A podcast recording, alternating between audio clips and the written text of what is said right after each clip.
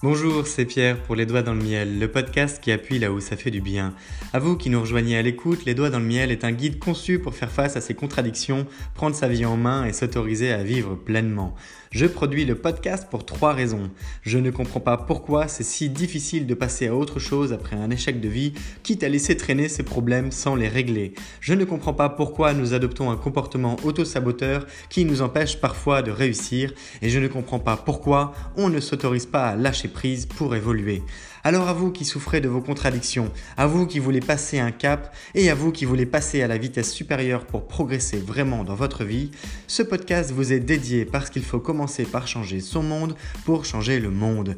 Je vous parle parce que c'est du vécu, je vous parle parce que je suis passionné par ce qui forge notre nature et notre identité et surtout, je crois qu'on peut faire mieux sans avoir à en souffrir. Je vous souhaite la bienvenue dans cette quatrième saison, la paix, accepter de lâcher prise pour évoluer. Elle fait suite aux trois premières, la bestialité, la colère et la faim, où nous avons d'abord croisé les mondes pour faire face à nos contradictions, puis nous avons utilisé nos échecs de vie pour avancer, ce qui nous a permis de développer une raison d'être pour progresser. Ici, nous allons poursuivre avec 50 épisodes depuis le fait de prendre du recul pour mieux comprendre ses erreurs, afin de mieux se connaître, pour évoluer vers les autres. Nous allons parler d'écoute, de perspective, de perception, d'essai plus que d'échec, d'accepter, d'accompagner, de lâcher prise. Parce qu'il ne s'agit pas de tirer un trait sur son passé, mais de mieux faire avec. Nous serons accompagnés avec un générique de fin produit par Lotfi, qui est à la fois cuisinier de talent, rappeur, producteur et compositeur. Surtout, je n'ai qu'une seule chose à vous dire que vous devez retenir, c'est possible. Alors bienvenue dans ce nouvel épisode de Les Doigts dans le Miel, saison 4, La paix, à vous les studios.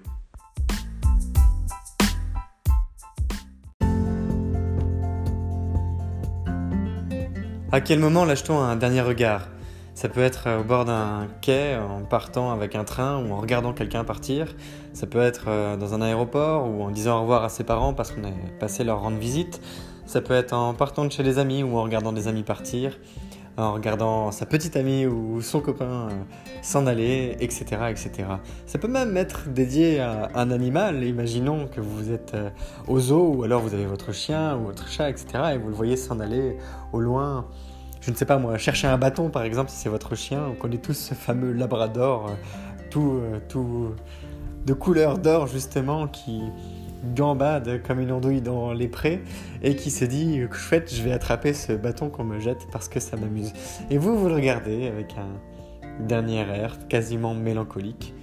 Et puis, il est l'heure de rentrer, alors vous faites demi-tour, l'œil en coin sur l'épaule, et vous retournez la tête et vous rentrez chez vous. Eh bien, dans toutes les situations, au final, ça se passe comme ça. Vous jetez un dernier regard et vous vous en allez. Et ce dernier regard, il est très symbolique parce que c'est un acquiescement. C'est comme si vous vous autorisez à passer à autre chose. Une situation se termine, faisons place à la suivante. Comment faire passer d'un état émotionnel A à un état émotionnel B? Comment faire passer d'un objectif 1 à un objectif 2 C'est une étape de transition, c'est un moment de changement. Et c'est très intéressant de voir à quel point on a les yeux qui partent en coin du regard en même temps qu'on tourne la tête. Et vous sentez vos yeux qui restent en arrière, comme si vous étiez bloqué pour bien retenir le moment, pour bien vous en imprégner, pour figer l'instant dans votre mémoire d'un point de vue visuel, d'un point de vue sensoriel, d'un point de vue émotionnel, donc d'un point de vue expérientiel. C'est une expérience qu'on vit. Et puis ça y est. On lâche. On lâche le bord de la piscine comme dans l'expérience d'hier, justement dans, l'épisode d'hier. Ça sert à ça le dernier regard. Le dernier regard, c'est pour dire Waouh, j'ai j'ai le sentiment d'être accroché à mon rocher. Mais même si c'est dur, même si je dois me décoller un peu comme une limace euh, ou comme une ventouse de poulpe, comme une tentacule de poulpe sur laquelle il y a plein de ventouses, même si votre impression de vous décoller, elle ressemble au fait de décoller une tentacule de poulpe d'un rocher, vous y arrivez. Parce que c'est nécessaire. parce que vous en avez besoin, parce que vous ne pouvez pas rester là planqué sur le, planté sur le quai de la gare, parce que c'est pas possible de rester figé dans le champ à regarder son chien gambader toute la journée. Il y a un moment, il faut rentrer chez vous. Parce que sur le quai de la gare, c'est pareil, la gare peut fermer à un moment, ou alors il va faire nuit, vous allez avoir froid, vous allez avoir faim, etc. Il va falloir passer à autre chose. Idem dans un aéroport, idem dans une relation, idem dans... avec sa famille. À moins de faire une grande colloque à la japonaise et prendre soin de ses parents quand eux ne, peuvent plus prendre soin de vous. Il y a un moment où il faut arriver à... Alors c'est pas encore tourner la page. On y est presque. Ça va venir dans cette suite d'épisodes.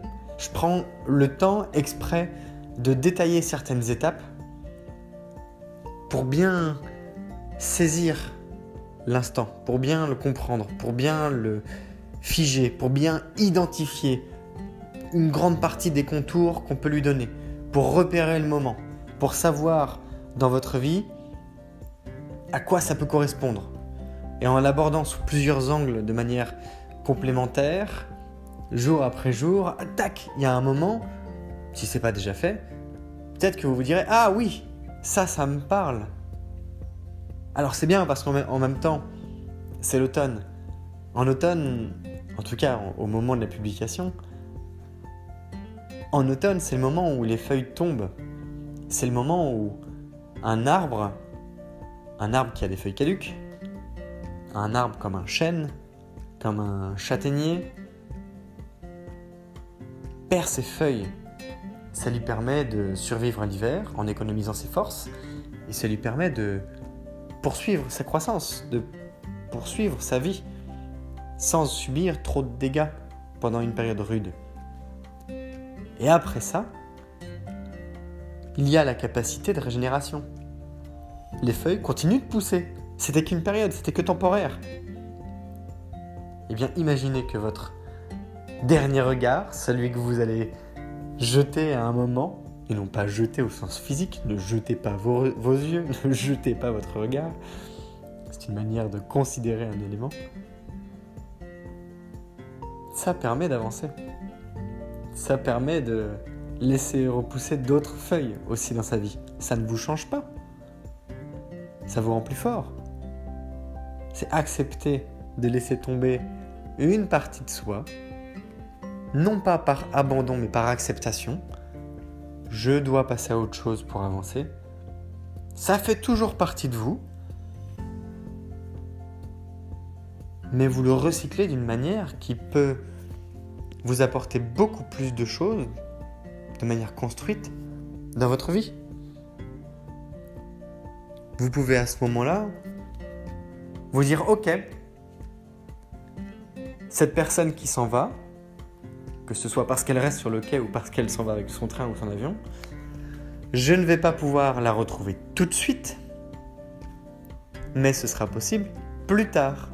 Et les conditions dans lesquelles vous allez pouvoir vous retrouver n'en seront que meilleures. Parce que d'une part, vous aurez le désir de retrouver certaines conditions, le désir de voir une situation encore meilleure que celle qui s'est produite le plus récemment, vous aurez pris en maturité, même si c'est que de quelques jours. Et vous saurez aussi apprécier. Parce que un être vous manque et tout est dépeuplé. Mais faire ressurgir une personne qui crée ces sentiments dans sa vie apporte beaucoup de choses.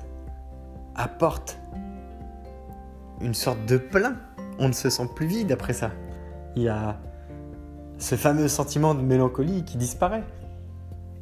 Le sentiment d'être vide, c'est important. Surtout en ce moment d'ailleurs, avec euh, beaucoup de gens qui se sentent seuls chez eux à ne pas avoir de relations sociales, ou à se sentir délaissés, ou à ne pas se sentir exister dans un environnement qui au final les délaisse quelque part euh, à travers leur ordinateur et leur chez eux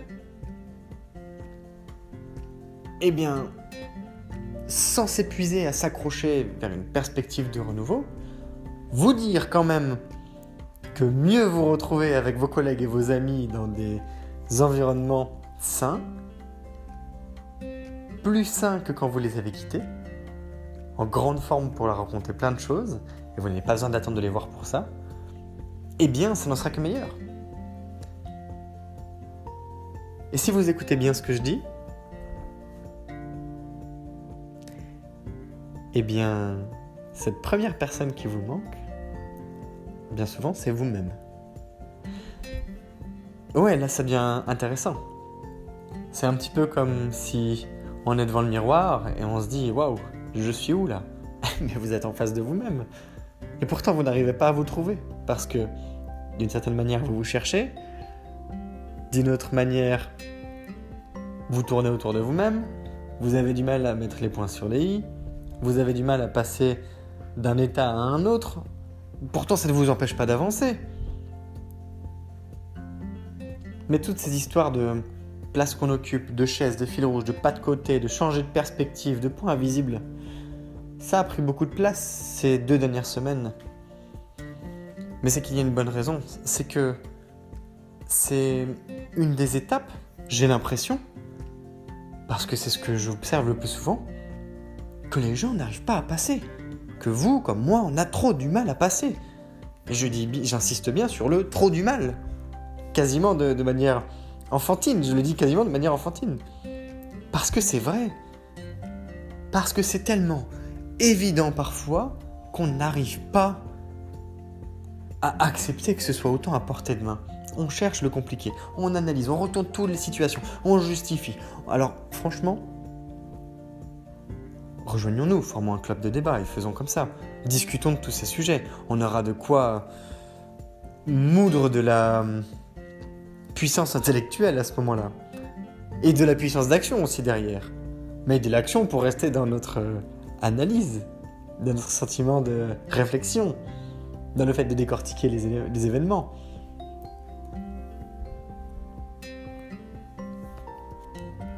Ce serait absolument génial si on arrivait à passer des caps d'une manière aussi simple, fluide, souple, facile que d'en parler. Alors, on peut utiliser de la programmation neurolinguistique pour ça, en tout cas pour neutraliser certaines pensées négatives, ou pour accepter certaines choses d'un point de vue verbal. Il y a encore ce côté déclic physique à avoir, mais ça vient. Le dernier regard, c'est déjà une grande force que de le vivre parce que c'est avoir accepté qu'il y a des choses qu'on doit laisser derrière nous. Ça fait toujours partie de nous, comme je l'ai dit. Mais pour aller de l'avant, ça doit exister d'une autre manière. Ça ne doit plus pour autant être un boulet qu'on traîne dans nos bras. Ça doit être ce fameux boulet de plume, boulet d'air, boulet léger, et non pas boulet de plomb. Au final, tout ça ne sont que des ancrages émotionnels, des ancrages qui vous font adopter une certaine perspective sur votre vie, sur notre vie. Si on arrive à les neutraliser, alors aussi douloureux qu'une expérience puisse être, la perte de quelqu'un, un gros échec, eh bien, euh, a priori, on avance quoi. On reste pas bloqué dessus, je veux dire, pas pendant des années. Auquel cas, votre personnalité peut à nouveau évoluer, votre tempérament peut à nouveau évoluer, et votre mood peut à nouveau évoluer. Ce sont les trois grands les trois grandes lignes temporelles qui se comptent en années, en mois et en heures journées. Si on arrive à agir là-dessus d'un point de vue émotionnel, ça devient stratégique pour la vie. Et oui, parce que là, on peut avancer avec euh, d'autres pions, qui sont ceux du lâcher-prise, ceux de l'acceptation, ceux du mieux vivre avec soi-même, et ce fameux recul qu'on est en train de générer depuis des jours et des jours et des jours, même dans le podcast, on se rend compte qu'en fait, on recule en avançant. Et c'est quand même chouette, non? Parce qu'on n'a jamais cessé d'avancer. Et se rendre compte de ça, eh bien c'est déjà un grand pas. Alors même plus qu'un grand pas. J'irai jusqu'à dire un grand saut. Mais ça, ce sera dans l'épisode de demain.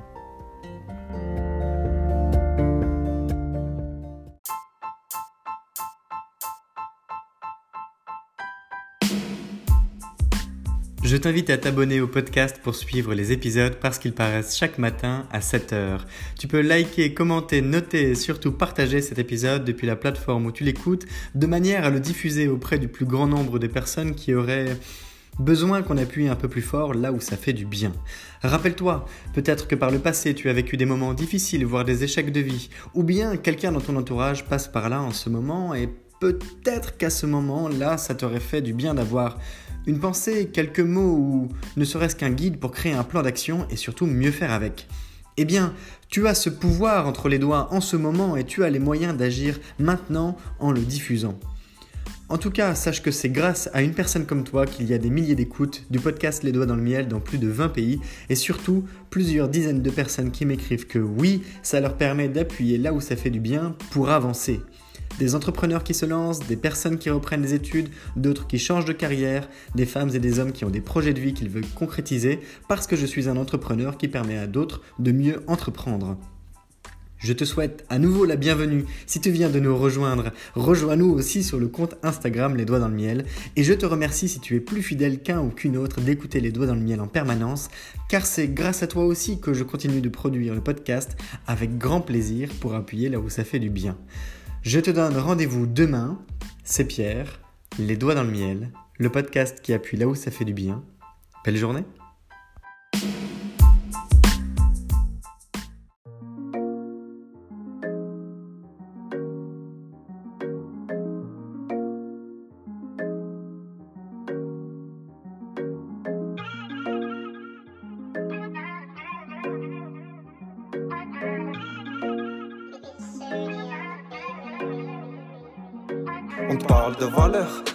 n'aie pas peur, viens faire un tour sur le podcast, le podcast du bonheur, les doigts dans le miel, le miel dans le joint, je refais le monde avec mes mains, je fume et je m'en vais loin. Je rêve d'abondance, d'assurance, de bonheur et de bienveillance avec certitude. Je t'invite à prendre connaissance du podcast de changement, de se faire du bien-être. Non, pas de pression, viens faire un tour, viens faire connaissance. Les doigts dans le miel, le miel dans le joint.